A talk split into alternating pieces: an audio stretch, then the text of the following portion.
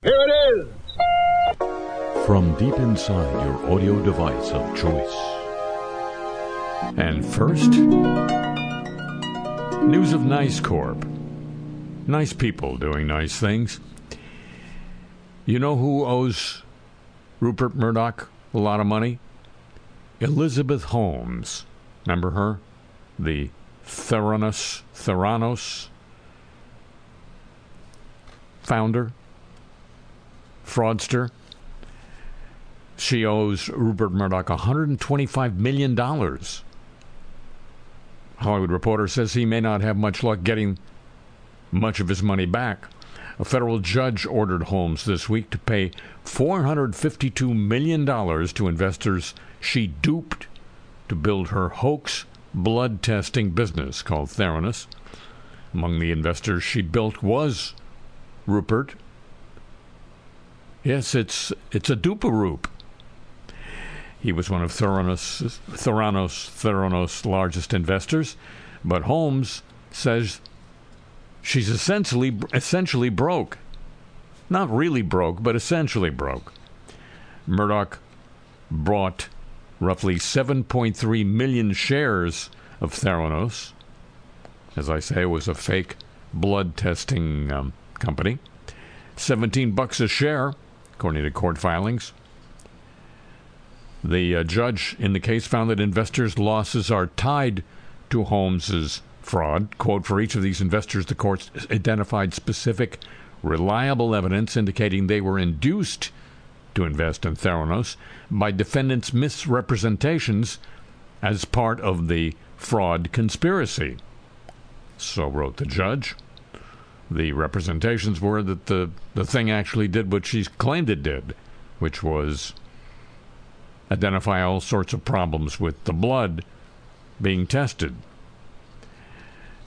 Natalie Ravitz, who was chief of staff to Rupert in uh, 2014 and 2015 and manager of his personal investments, testified to the Securities and Exchange Commission that Holmes personally provided binders containing financial materials about her company to Rupert. She also stated that knowledge that blood tests were not actually being performed on Theranos' proprietary devices, quote, would have changed how we thought about certainly the financial aspects of it if there wasn't an actual piece of technology that they developed, unquote. Miss Ravitz. Murdoch told the Wall Street Journal, which he owns, back in November, that he should have vetted the company better. Quote, Of course it was fraud, but I only have myself to blame for not asking a lot more questions. One of a bunch of old men taken in by a seemingly great young woman. Total embarrassment. Unquote. Holmes has to start making restitution payments after her release as I say, she's sentenced to 11 years in the pokey. So um, Rupert may not be planning on seeing any of that money. If she chooses, a percentage of her wages in prison will be applied to her debt. So there's that. But the Department of Justice says, quote, realistically, the chance of full recovery is very low, unquote. The restitution order will act as a lien against any property owned by Holmes. It's enforceable for 20 years plus the uh, incarceration period, which is 11 years. That's a, there's your total of 31 years right there. She was convicted was uh, Holmes on four counts of fraud and conspiracy. An appeals court this week rejected her bid to remain free while she's appealing her conviction so she's going to have to surrender her, herself soon. That starts the clock. Rupert wasn't the only high profile person to invest in Theranos. The uh, co founder of the Silicon Valley company Oracle, Larry Ellison, former Secretary of Education Betsy DeVos, and uh, some venture capitalists sank millions of dollars into the company. I'm uh, I'm thinking of starting a GoFundMe for Rupert, victim of a duperoop. try and talk me out of it, won't you? Hello, welcome to the show.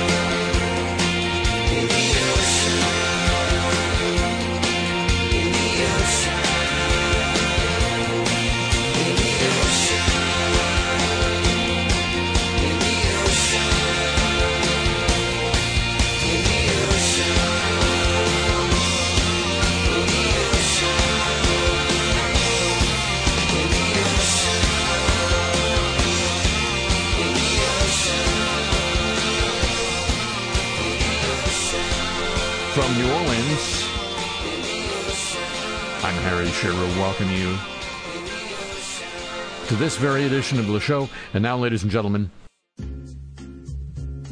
news of the warm, won't you? Right here, right now. Soft, listen to the warm. We can listen to the warm. And it's good news of the warm. Yeah, you can take that to the bank. Or just take the bank. Researchers have found that emissions of the powerful greenhouse gas, methane, or methane, if you're British, dropped for several years right near LA, of all places. LA, go for the sun, stay for the lack of methane. Two recent studies by researchers at NASA's Jet Propulsion Lab in uh, Pasadena. I remember Pasadena. They used contrasting approaches to measure drops in human caused emotion emissions of methane. It's a potent greenhouse gas, and uh, these are drops in methane in recent years in the Los Angeles metropolitan area. And the first study published a couple months ago in Environmental Research Letters, scientists analyzed data from ground based sensors scattered around four counties in uh, densely populated SoCal, LA, Orange, San Bernardino, and Riverside counties, that is.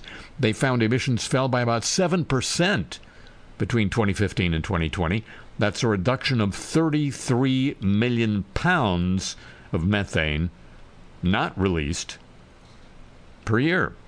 The second study published in March in Environmental Research Communications compared emissions from a belt of oil refineries across the South Bay area of LA during the first summer of the COVID pandemic to uh, emissions observed three years earlier. Using NASA data, researchers saw that most of the facilities they identified as methane sources in the early study were no longer emitting the greenhouse gas, leading to a 73% reduction in measured emissions. While uh, such a reduction around COVID disruptions was not necessarily surprising, everything stopped, didn't it? The result was important for demonstrating scientists' ability to track point sources of methane. Methane, as you may know, has a much shorter life in the atmosphere than does carbon dioxide.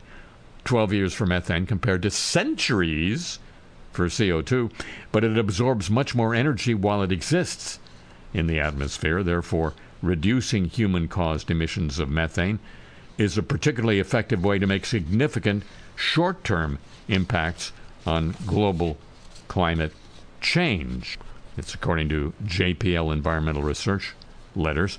These papers demonstrate that methane reductions are not only possible, they're measurable through persistent monitoring, says uh, lead author of the COVID period study and a JPL research technologist.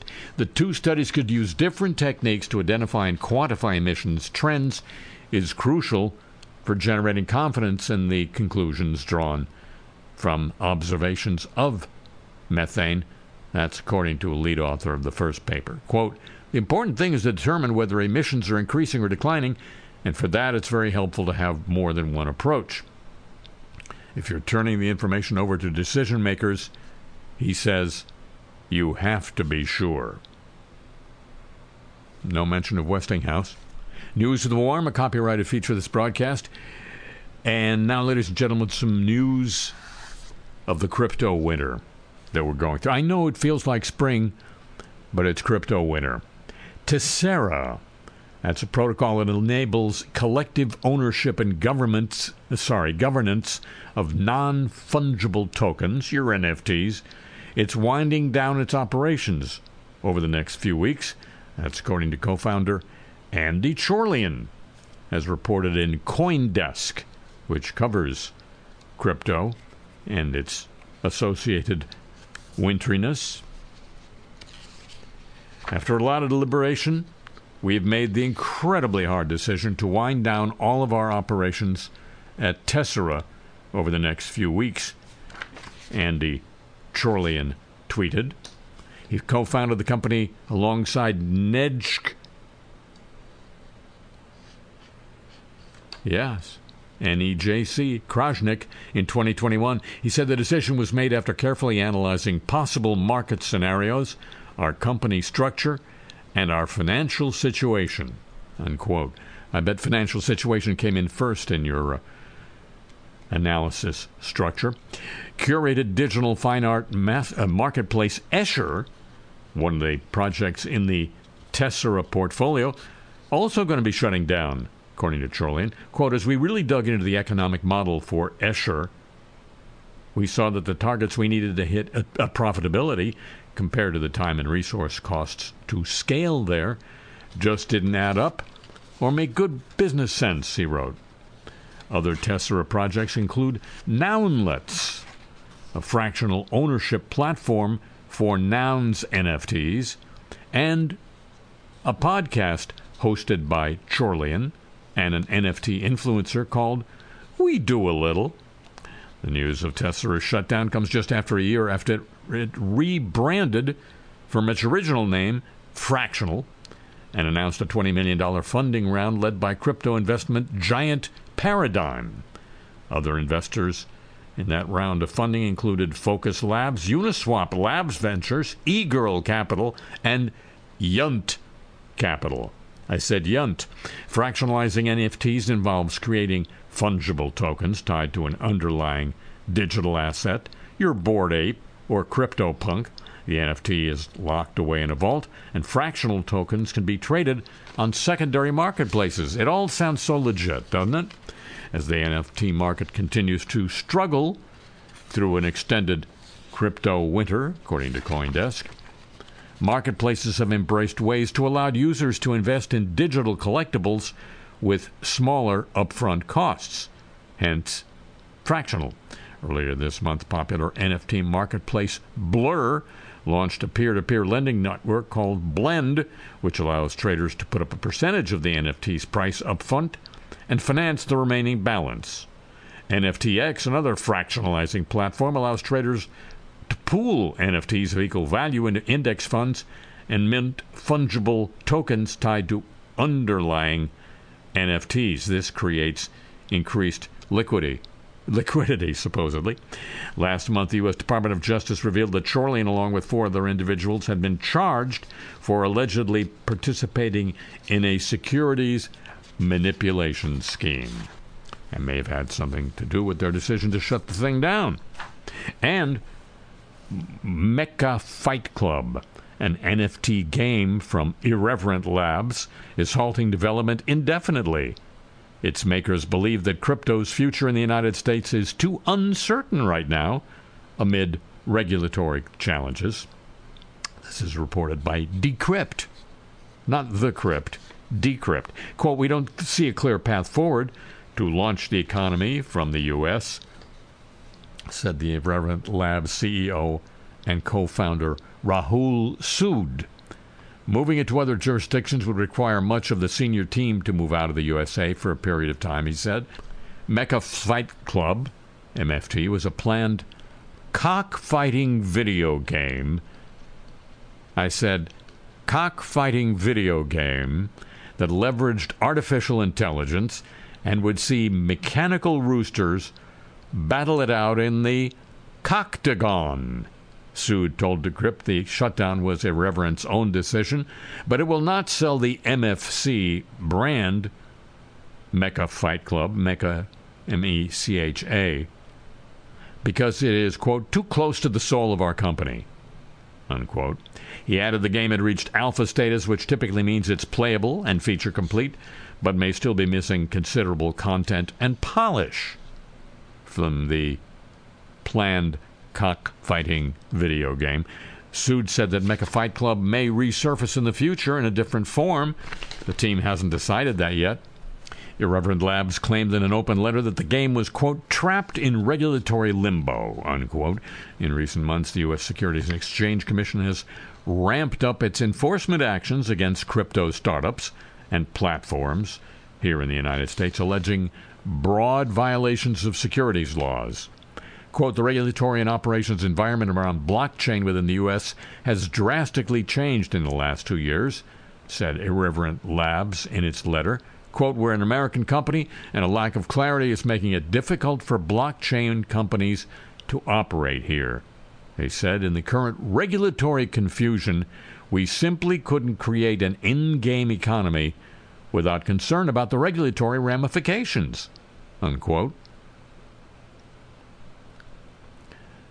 On uh, Irreverent's podcast this week, just days before the news of the shutdown, Sood said he believes that the head of the Securities and Exchange Commission, Gary Gensler, owes his job to Elizabeth Warren, and he said that Gensler and Warren want to kill crypto because they think it's all a scam.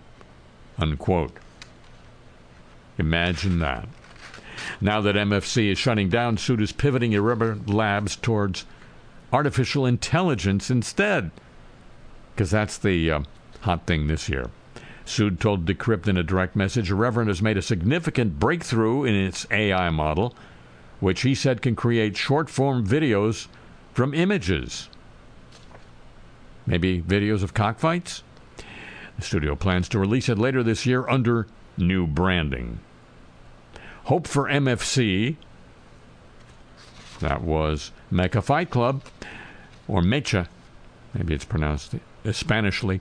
Uh, hope for it was short lived but fervent. Just one year ago, the firm announced a hefty $40 million funding round led by venture capitalists Andreessen Horowitz, with uh, some contributions from CAA founder Michael Ovitz. Remember him? Bollywood actress Sonam Kapoor, and uh, others investing. The uh, general partner of Andreessen Horowitz, the uh, venture capital firm, wrote last year that at first she thought the game, quote, sounded weird, unquote, but then invested because she believed the team was serious and capable and had a good sense of humor, along with a thriving Discord server community. And that's really what you need to get a um, digital cockfight game off the ground. It's crypto winter, everybody. Bundle up. And now, news of the godly. An investigation by the Spanish newspaper El País has revealed that the Spanish Jesuit priest Alfonso Pedrajas Moreno, who died in 2009, well, before he died, he sexually abused as many as 85 boys and adolescents in the 70s and 80s and recorded the incidents in a secret diary as, quote, blunders, and that the Jesuits covered it up. This, according to the Catholic News Agency. They should know a nephew of Pedrajas find, found the diary and contracted the Society of Jesus in Bolivia to file a complaint, then went to the Spanish prosecutor's office, which dismissed the case for having passed the statute of limitations. According to El País, the journalistic investigation also compiled testimonies from alleged victims and relatives. According to a report by the newspaper, the priest disclosed the alleged abuses to at least seven provincial superiors and some ten Bolivian and Spanish clergy members. The Bolivian Attorney General's office announced this week it will investigate the incidents linked to the Spanish Jesuit. The Attorney General announced on social media the background information will be requested so that this very serious occurrence can be investigated in Bolivia. Unquote. The Jesuits in Bolivia have assured their willingness to cooperate and collaborate with the authorities in the investigations. Quote, the abuses have caused a deep wound in the victims, and the complaints cannot be ignored, even though the priest involved in the incidents has died unquote, the Jesuits. They began an investigation to determine if several of the Jesuit members who served as superiors at the time of abuse had, in fact, covered it up. They were removed from their positions. In addition, the order will also suspend other Jesuits who served as provincials in the years following the death of Pedrajas. They will investigate whether there were public complaints not addressed at that time.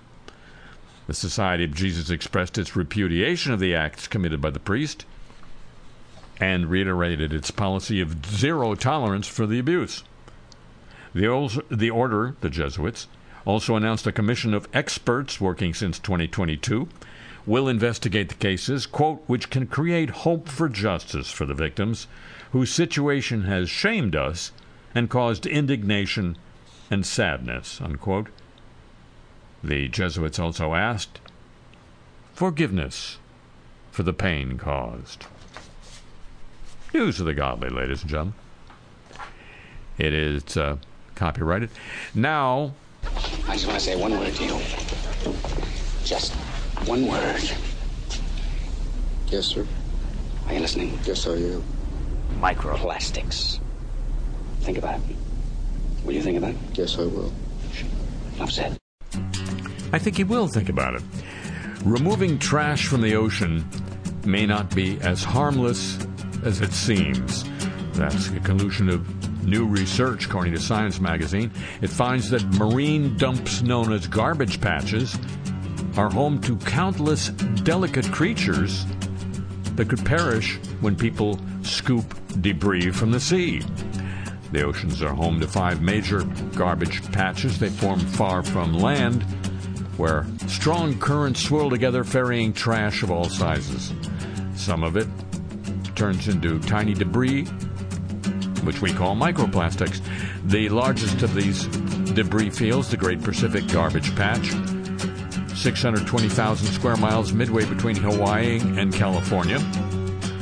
It escaped notice for so long because most of its contents aren't easily spotted from afar. To see whether it was harboring a cluster of floating creatures, in addition to floating waste, a crew sailed through the patch for 80 days collecting samples from Hawaii to the coast of San Francisco. These mysterious regions are largely unexplored, says a biologist at Georgetown working on the thing. The samples revealed a high concentration of three species that hover at the ocean's surface blue button jellies. They're kind of like jellyfish, 1.2 inches wide. By the wind sailors, four inch long creatures with translucent, translucent natural sails that help them drift in the wind, I know the feeling, and violet snails, which float using bubbles and live in golf ball sized shells. The jellies and by the wind sailors feed on plankton and serve as food for the violet snails. So it's kind of like a system. Scientists match the locations of these creatures with high concentrations of plastic debris that hints that ocean currents shepherd all these floating objects, life and trash, in the same way. This is reported in PLOS Biology. The presence of these creatures implies a complex ecosystem in which they serve as food for predators like sea turtles and sea. These animals don't exist in isolation, says the researcher. They're part of a food web that affects the whole ocean. That could complicate efforts to clean up these patches. Some environmental organizations aim to remove the waste by skimming the surface with nets. That works so well with fishing, which leads to bycatch, creatures like dolphins getting caught accidentally in the nets while targeting commercial species such as shrimp. Such cleanup efforts would likely scoop up surface dwellers along with the debris. Indeed, a modeling study published in Aquatic Biology found such efforts could potentially threaten the survival of species that have flourished for millions of years. Many features found in the patch are delicate because they're used to calm conditions. Human activity could upset the balance, though one researcher says the influx of plastic waste is already doing so. In March, nearly 200 countries agreed to a new high seas treaty. It'll eventually allow the creation of protected areas in international waters. If garbage patches are so designated, the treaty, treaty could guard them against even well intended human impacts. An effort led by the government of Bermuda is advocating for the Atlantic Ocean's Sargasso Sea, which also contains a garbage patch, to be named a marine protected area. Doing so for other garbage patches could pause cleanup efforts long enough for scientists to better understand potential impacts. Says one of the researchers, groups may still decide to proceed with cleanup. Plastic is an invasive species. Sometimes you have to kill invasive species to protect biodiversity. Single use plastic is the low hanging fruit that should be the first to go, says the researcher. S- sounds tasty, doesn't it? Low hanging fruit? Mm-mm. Just one word, ladies and gentlemen microplastics. When I was young, I lived in a world of dreams, of moods and myths and illusionary schemes. Though now I'm much more grown up, I fear that I must own up to the fact that I'm in doubt of what the modern cynics shout of. They say it's spring, this feeling light as a feather. They say this thing, this magic we share together, came with the weather too. They say it's May, that's made me daft as a daisy. It's May, they say that gave the whole world this crazy, heavenly, hazy hue. I'm a lark on the wing. I'm the spark of a firefly's fling. Yet to me, this must be something more than a seasonal thing. Could it be spring? Those bells that I can hear ringing, it may be spring. But when the robin stops singing, you're what I'm clinging to. Though they say it's spring, it's you.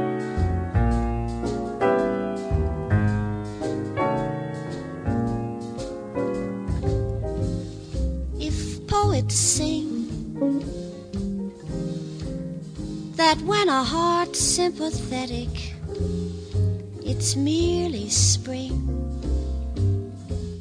Then poets' plights are pathetic, though I'm poetic too.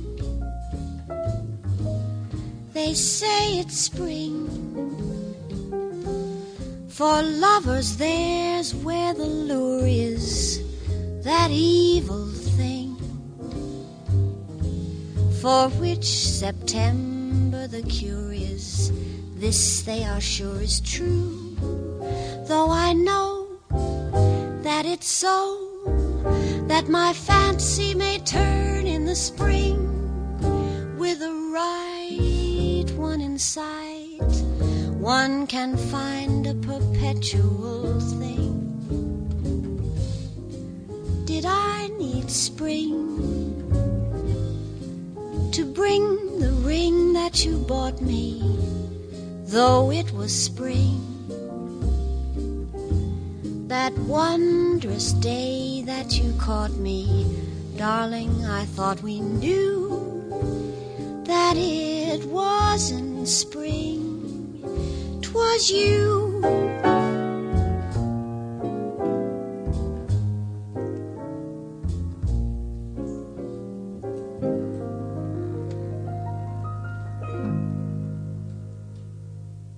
From New Orleans, this is Le Show. Ladies and gentlemen, um,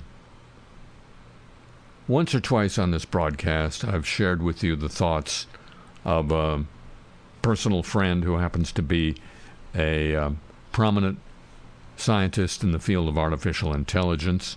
He wrote a book uh, with a co author in 2019 called Rebooting AI, which argued that AI would never live up to its potential or its hype unless the way it was trained uh, was expanded to include a uh, a much different, much broader variety of inputs. To put it uh, way too short, um, and for a long time, his major critique of AI was that it was being overhyped given what it actually could do. Uh, um, his name is Gary Marcus. And the advent of chatbots, starting, I believe, last November with uh, Chat GPT-3, GPT-3, and now uh, advanced to GPT-4, has uh, changed the playing field somewhat. And Gary Marcus, Professor Gary Marcus, has a, uh, I think, much much more dire critique of the field lately. Uh, this week, he was one of three people to testify before a Senate committee uh, chaired by Senator Richard Blumenthal, of a Democrat of Connecticut, on the subject of chatbots. And as I say, uh, Gary Marcus at this point is delivering a what sounds to me, at least, like a much more dire set of possibilities. Here's the opening statement that he delivered this week before a Senate committee. I'm profoundly grateful to be here. I come as a scientist, someone who's founded AI companies, and as someone who genuinely loves AI, but who is increasingly worried. There are benefits, but we don't yet know whether they will outweigh the risks. Fundamentally, these new systems are going to be destabilizing. They can and will create persuasive lies at a scale humanity has never seen before.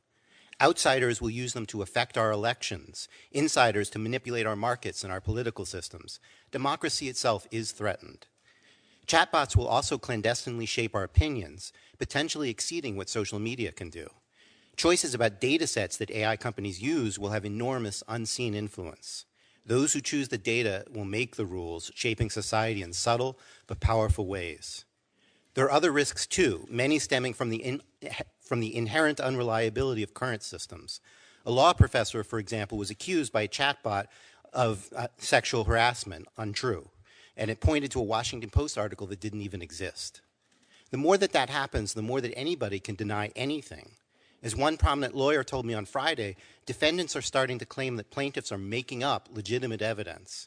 These sorts of allegations undermine the abilities of juries to decide what or who to believe and contribute to the undermining of democracy. Poor medical advice could have serious consequences too.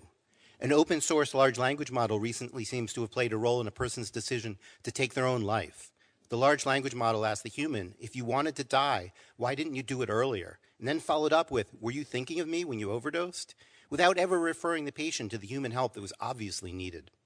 Another system rushed out and made available to millions of children told a person posing as a 13 year old how to lie to her parents about a trip with a 31 year old man. Further threats continue to emerge regularly. A month after GPT 4 was released, OpenAI released ChatGPT plugins, which quickly led others to develop something called AutoGPT, with direct access to the internet, the ability to write source code, and increased powers of automation. This may well have drastic and difficult to predict security consequences.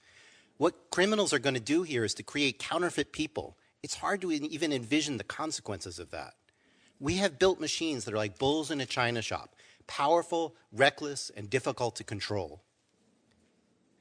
We all more or less agree on the values we would like for our AI systems to, to honor. We want, for example, for our systems to be transparent, to protect our privacy, to be free of bias, and above all else, to be safe. But current systems are not in line with these values. Current systems are not transparent. They do not adequately protect our privacy, and they continue to perpetuate bias. And even their makers don't entirely understand how they work. Most of all, we cannot remotely guarantee that they're safe, and hope here is not enough. The big tech companies' preferred plan boils down to trust us. But why should we? The sums of money at stake are mind boggling. Mission drift. OpenAI's original mission statement proclaimed our goal is to advance AI in the way that most, is most likely to benefit humanity as a whole, unconstrained by a need to generate financial return. Seven years later, they're largely beholden to Microsoft, embroiled in part in an epic battle of search engines that routinely make things up. And that's forced Alphabet to rush out products and de emphasize safety. Humanity has taken a back seat. AI is moving incredibly fast with lots of potential, but also lots of risks. We obviously need government involved, and we need the tech companies involved, both big and small. But we also need independent scientists, not just so that we scientists can have a voice, but so that we can participate directly in addressing the problems and evaluating solutions. And not just after products are released, but before, and I'm glad that Sam mentioned that.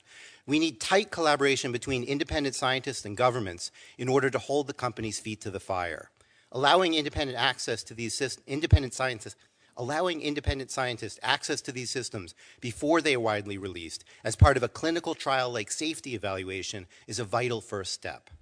Ultimately, we may need something like CERN, global, international, and neutral, but focused on AI safety rather than high energy physics. We have unprecedented opportunities here, but we are also facing a perfect storm of corporate irresponsibility, widespread deployment, lack of adequate regulation, and inherent unreliability. AI is among the most world changing technologies ever, already changing things more rapidly than almost any technology in history. We acted too slowly with social media.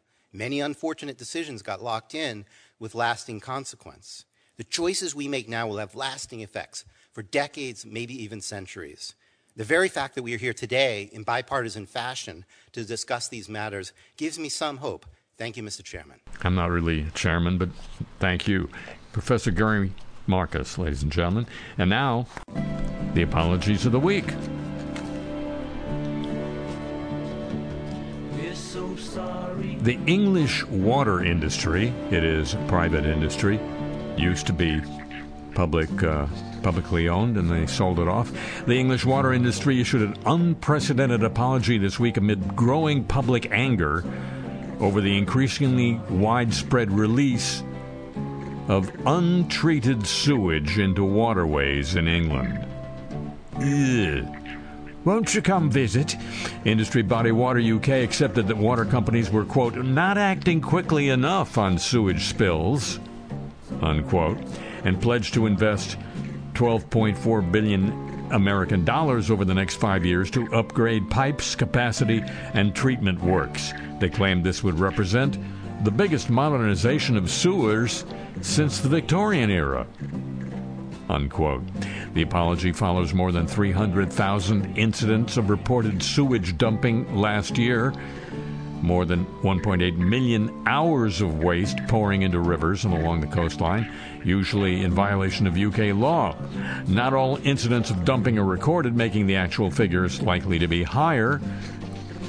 Recent investigation by Britain's Channel 4 found that more than 1.5 million spills 1,200 years worth of raw sewage has been dumped by water companies since 2016 alone.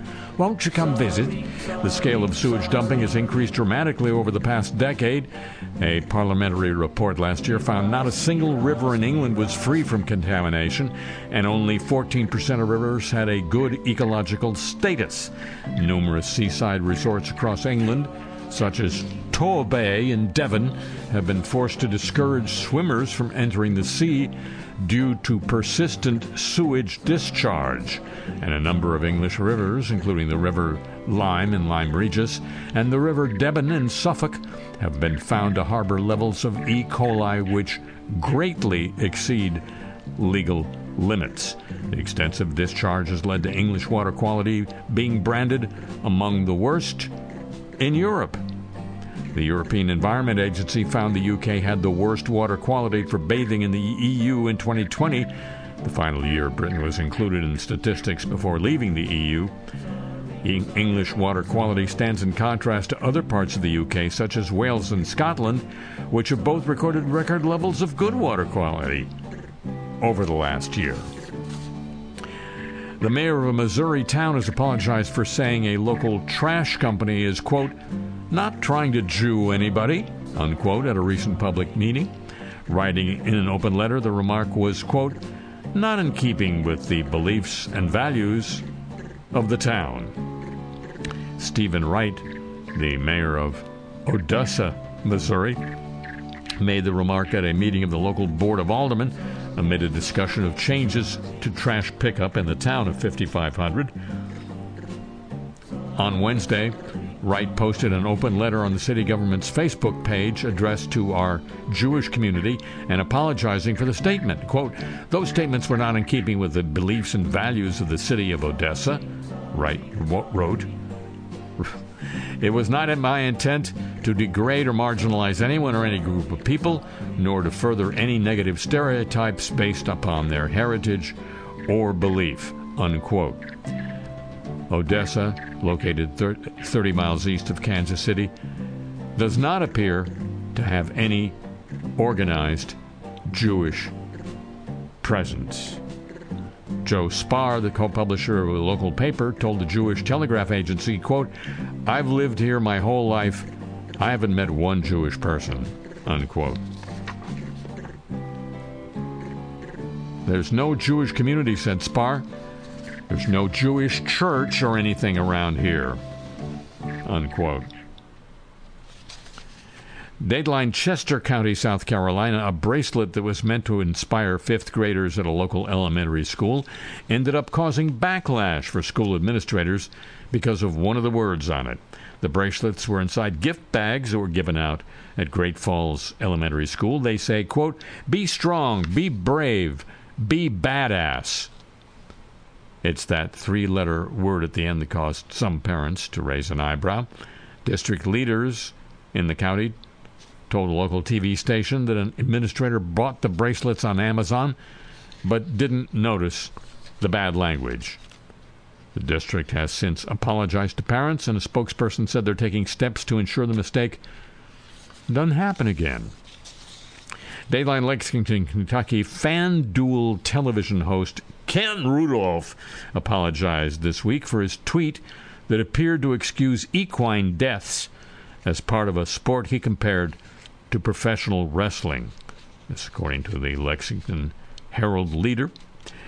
Formerly known as TVG, FanDuel TV is a sports betting oriented digital cable and satellite TV network that primarily airs live coverage of horse racing. In the tweet, Rudolph compared horse racing to WWE and reality shows. Quote, Horse racing just needs to stop pretending and just be what it is, said Rudolph in a tweet. It's a great combo of WWE reality TV sports with a healthy dose of BS on the side. It's a great game. Cheating is a part of it. Death is part of it. Losing is a part of it. Winning makes it all worthwhile. After an outcry over the tweet, Rudolph apologized. Quote, Monday evening I made a mistake and used a very poor choice of words to make what I hope would be a compelling thought regarding horse racing. I apologize to my colleagues in the industry for my lack of proper forethought. I truly felt you all would have, have would have the open dialogue with me.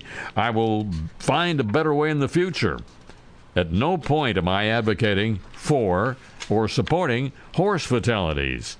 I don't even know how that became a part of this. Unquote. The founder of the Toronto Marathon, sorry, the Toronto Marathon, is apologizing to the event's participants and supporters for challenges they faced during the race earlier this month. Jay Glassman said event organizers received complaints about inadequate road closures and water stations and about pandemonium at the finish line that made it difficult for some participants to collect their medals or food and beverages. Glassman says barriers were knocked down and pushed aside. Some people walked out with cases of water and food, which reduced what was available for other participants. Doesn't sound very Canadian to me. He says race organizers, organizers are still investigating what happened during the event, collecting more information, and reviewing finish line videos. He says the event team deeply apologizes to those who experienced challenges, says they'll create a plan to avoid such issues in the future, including installing more barriers and additional security. The Irish Times has apologized after publishing an opinion piece claiming that Irish women's obsession with fake tan is problematic. That uh, opinion piece was submitted by a hoaxer using artificial intelligence. The piece was the second most read story on the Irish Times website after it was published on Thursday. It was removed on Friday on the basis that it, quote, may not have been genuine, unquote. The article, which provoked significant comment and controversy before its removal, was supposedly written by a woman named Adriana Acosta Cortez. She claimed to be a 29 year old Ecuadorian healthcare worker living in Dublin.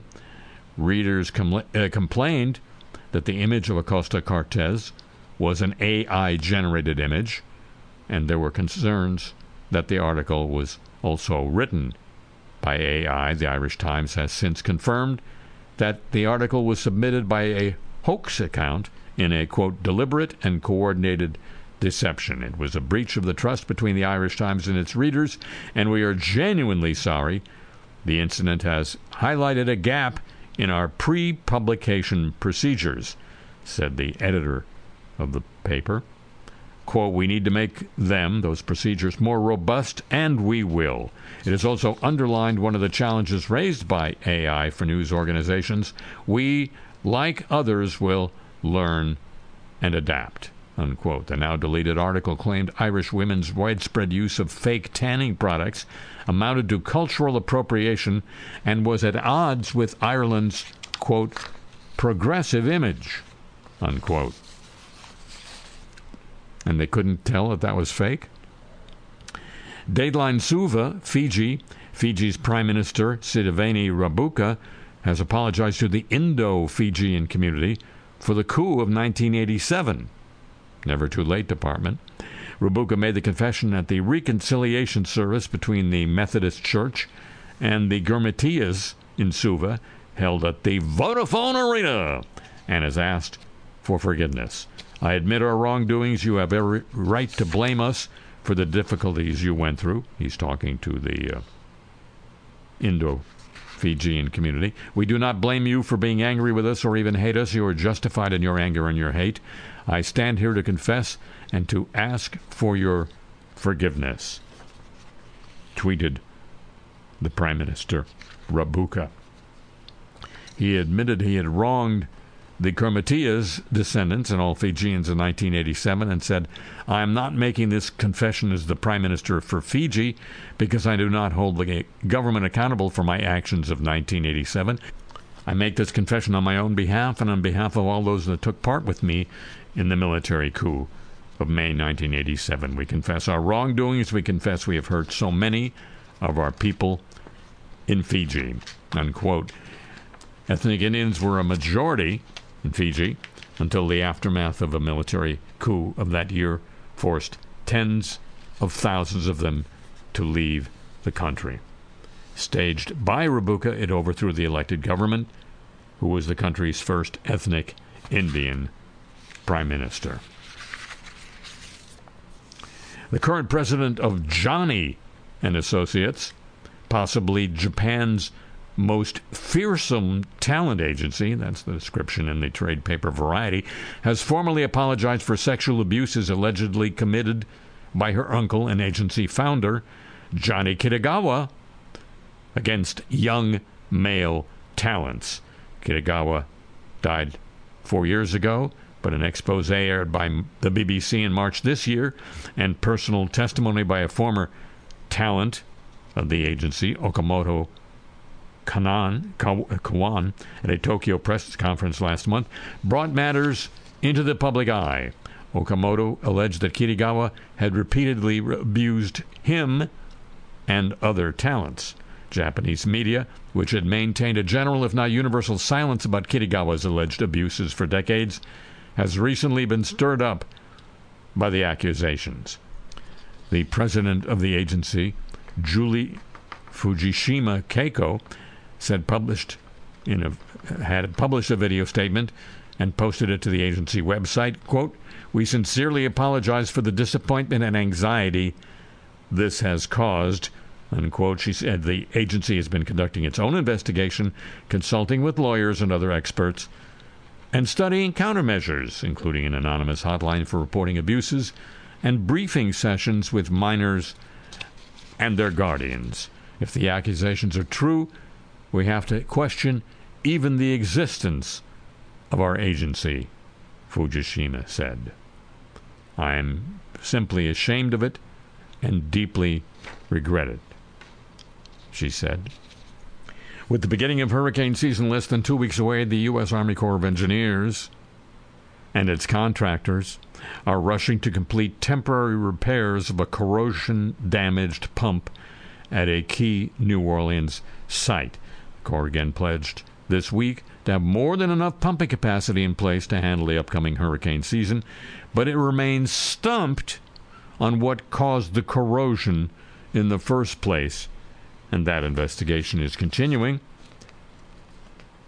Corps employees have delivered information about the installation of temporary pumps door to door to residents near the canal in question. Quote, We want to send out our apologies to the residents in the immediate area as we install and maintain these temporary pumps, said Colonel Cullen Jones, commander of the Corps' New Orleans District Office.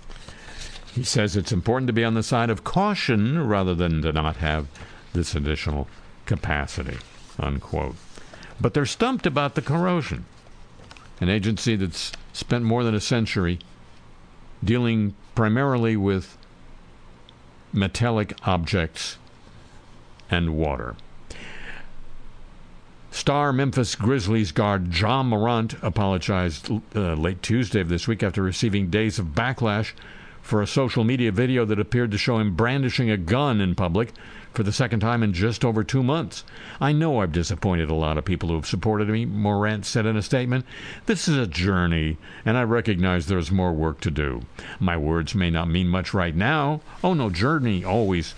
But I take full accountability for my actions. I'm committed to continuing to work on myself. The NBA commissioner said he was shocked by the video, which Morant's friend reportedly streamed live on Instagram. But Morant said he takes full accountability for my actions.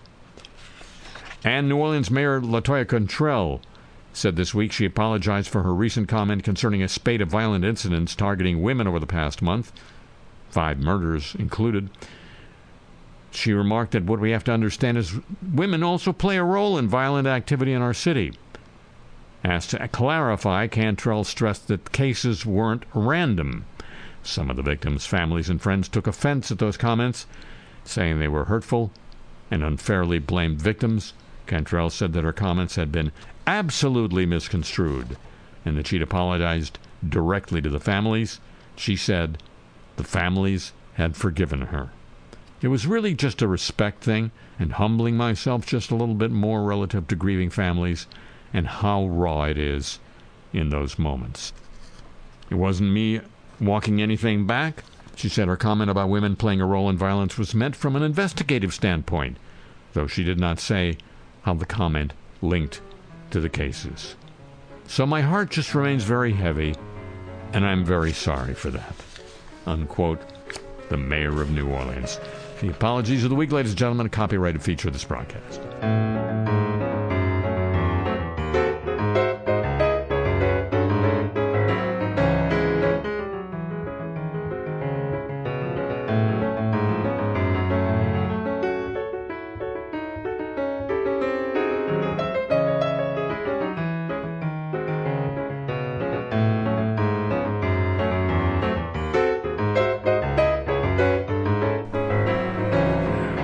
And gentlemen, that concludes this week's edition of the show. Back next week, same time on these radio stations, and whenever you want it on your audio device of choice. And it'll be just like Donald Trump hiring some new lawyers. If you'd be with me then, would you? Already, thank you very much. Uh huh. Tip of the show chapeau to the San Diego desk, to Pam Halstead, and to Thomas Walsh for help with today's broadcast. The email address for this program, you can write to me. I might read it. The uh, playlist of the music heard here on, and your chance to get Cars I Talk t shirts. And I mean, chance. You pay the money, you get them. All and so much more at harryshearer.com. And I admit it, I'm still on Twitter at the Harry Shearer.